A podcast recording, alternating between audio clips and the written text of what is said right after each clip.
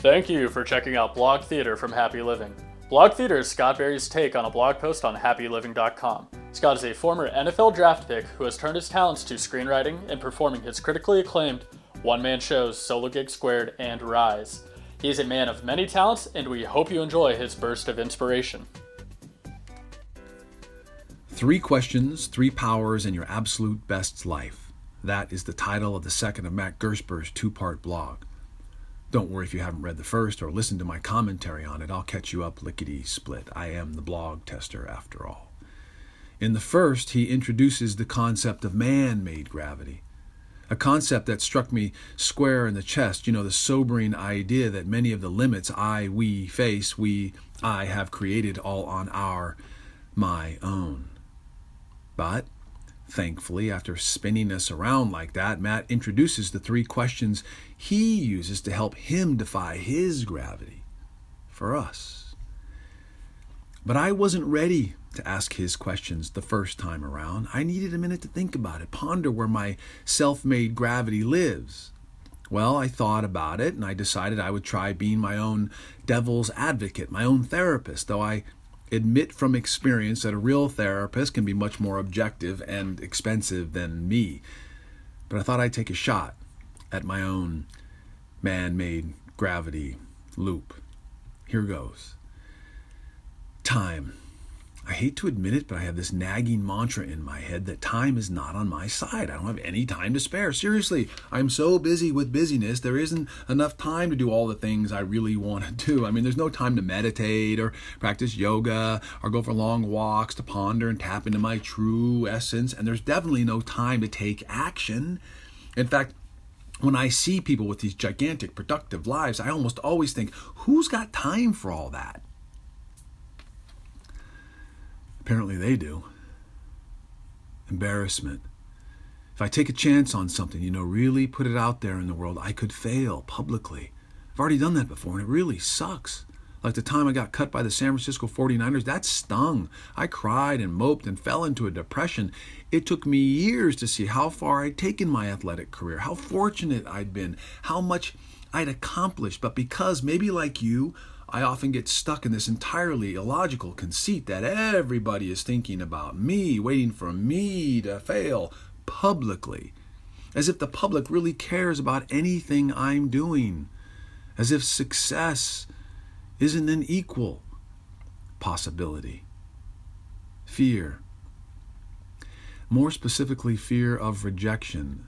Sometimes I dread the thought of one more person telling me I'm not good enough or that my ideas suck. It almost doesn't matter how many people say yes. All I can hear are the no's. You know, like when you're late and you get 10 green lights in a row, you don't even notice them. You're just zipping along, but then you hit that one red light. It's like the world has suddenly pointed its big red finger at you. Fear of rejection, illogical, unreasonable, entirely made up in my mind. impatience.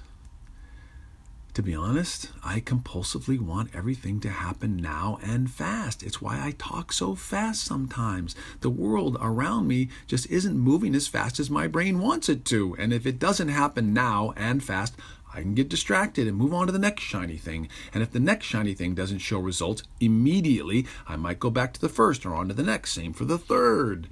And yet, You'd think I'd know better because all the most satisfying things I've ever done in my life took time and care and patience, like the Japanese philosophy of Kaizen that Matt references in his blog.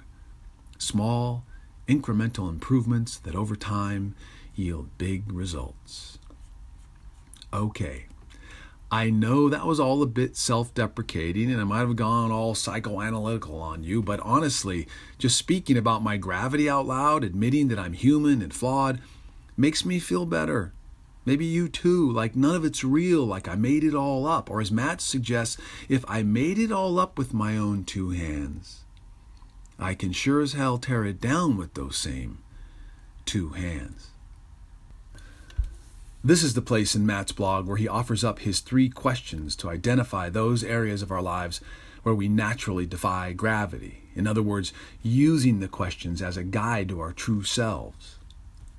What inspires you? Why is it important to you? How will you bring it into your life? Or as he says, what do you want to do with the rest of your life? Not what your parents want you to do, or your boss thinks you should do, or your spouse, or friends, or culture expect you to do. Not even what you expect you to do. Because all that expectation can sometimes get in the way of you. Yes, expectation. That might be one of my biggest gravities and the one I left off my list above because it was so embedded, so deep in me for so long. A quick anecdote to explain. I'm in college at UC Davis, majoring in engineering, mechanical engineering, because in my little farming town of Walnut Grove, population 725, that's what the sign says. If you weren't going to be a farmer, my family didn't own a farm, and had decided to go to college, not everybody in my family did, you were going to become a doctor, a lawyer, or an engineer. One of those three professions, and only those. It's all we knew. It was the only way out. My sister became a physical therapist, close. A couple of cousins in the city became lawyers, and I was set for engineering, even though I had no idea what an engineer even does. But I thought it's what I was supposed to do. I didn't love math, but I was pretty good at it. And I was co valedictorian of my class and was expected to choose a profession, one of those three. I couldn't study English. What heck kind of job does someone get with an English degree, an art degree, history, philosophy? Come on, you'll be mowing someone's lawn before you know it. I heard over and over. So off I went to Davis to study engineering, or rather face reality, because it was hard. One third of my first calculus class failed, literally failed with a big fat F. One of my roommates in the dorm even packed up his bags one day and went home in tears he failed so bad. It was the first and happiest C I ever got and on a curve. I slogged through my engineering classes because that's what I'd been taught to do in life. Slog. Work is supposed to be your work. Chemistry and physics and robotics and thermodynamics. I dreaded every second of it. And of the few electives I was allowed to take, I saw Rhetoric 1 on the list speech writing. It was something I'd always loved to do, write and give speeches in grammar school and high school, rallies and graduation. There was something liberating about expressing myself, especially since I'd struggled so hard with it early in life. You see, I had a speech impediment as a kid, a twisting lisp. Scott Thundelberry was how I pronounced my name. If you listen close, you can still hear me struggle with certain words and letter combinations and I was terrified to read out loud in class. So they sent me to speech lessons in the small special ed room, and the other kids made fun of me for the lisp and the room. But every night before bed, my grandmother would make me read out loud. I hated it at first, but over time, speaking out loud became a source of joy and accomplishment for me. And so our first assignment in Rhetoric 1 was to defend a nefarious historic character. I was assigned Richard Nixon, Tricky Dick. I'm not a crook. What fun! Our professor suggested we read Shakespeare's soliloquies and JFK speeches for inspiration, and we learned about parallelism. And after triumphantly giving my speech in class, I looked over at the professor for approval. But she was just staring off into space, thinking, this odd look on her face and so I waited for the other students to shuffle out before I dared ask what she thought. I assumed by her expression that she hated it. Either way, I had to know. So, what'd you think? I said sheepishly. And she turned to me with that same odd expression and said, That's the best speech I've ever heard in any of my classes. Well, great. It worked and it was fun. It's an elective. They're supposed to be fun. That's why they call them electives. And then I walk back to the science library to pull my hair out and study for my structural dynamics final, where I would also likely get a C. Because what kind of job does someone get with a rhetoric degree? See, it never occurred to me that I should follow my joy, the path of least resistance, the path that would still require much work and preparation, yes, but little effort and no angst. I got an A plus in Rhetoric 1. It was the only rhetoric class I ever took. It was the only A I ever got in college. It would take me 10 years of stumbling around looking for that same inspiration and feeling until I was cast in my first play. And then another five years until I wrote my first play and produced it in Hollywood, and then another couple of years until I wrote and performed my first solo show in San Francisco, putting writing and speaking together. Talk about Kaizen. So, what inspires you?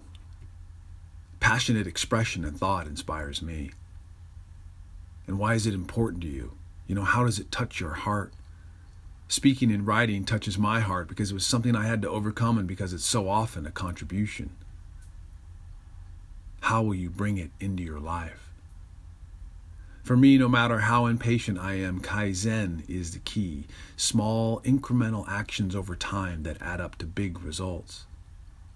Or at the very least, our absolute best lives, whatever form, big or small, they take.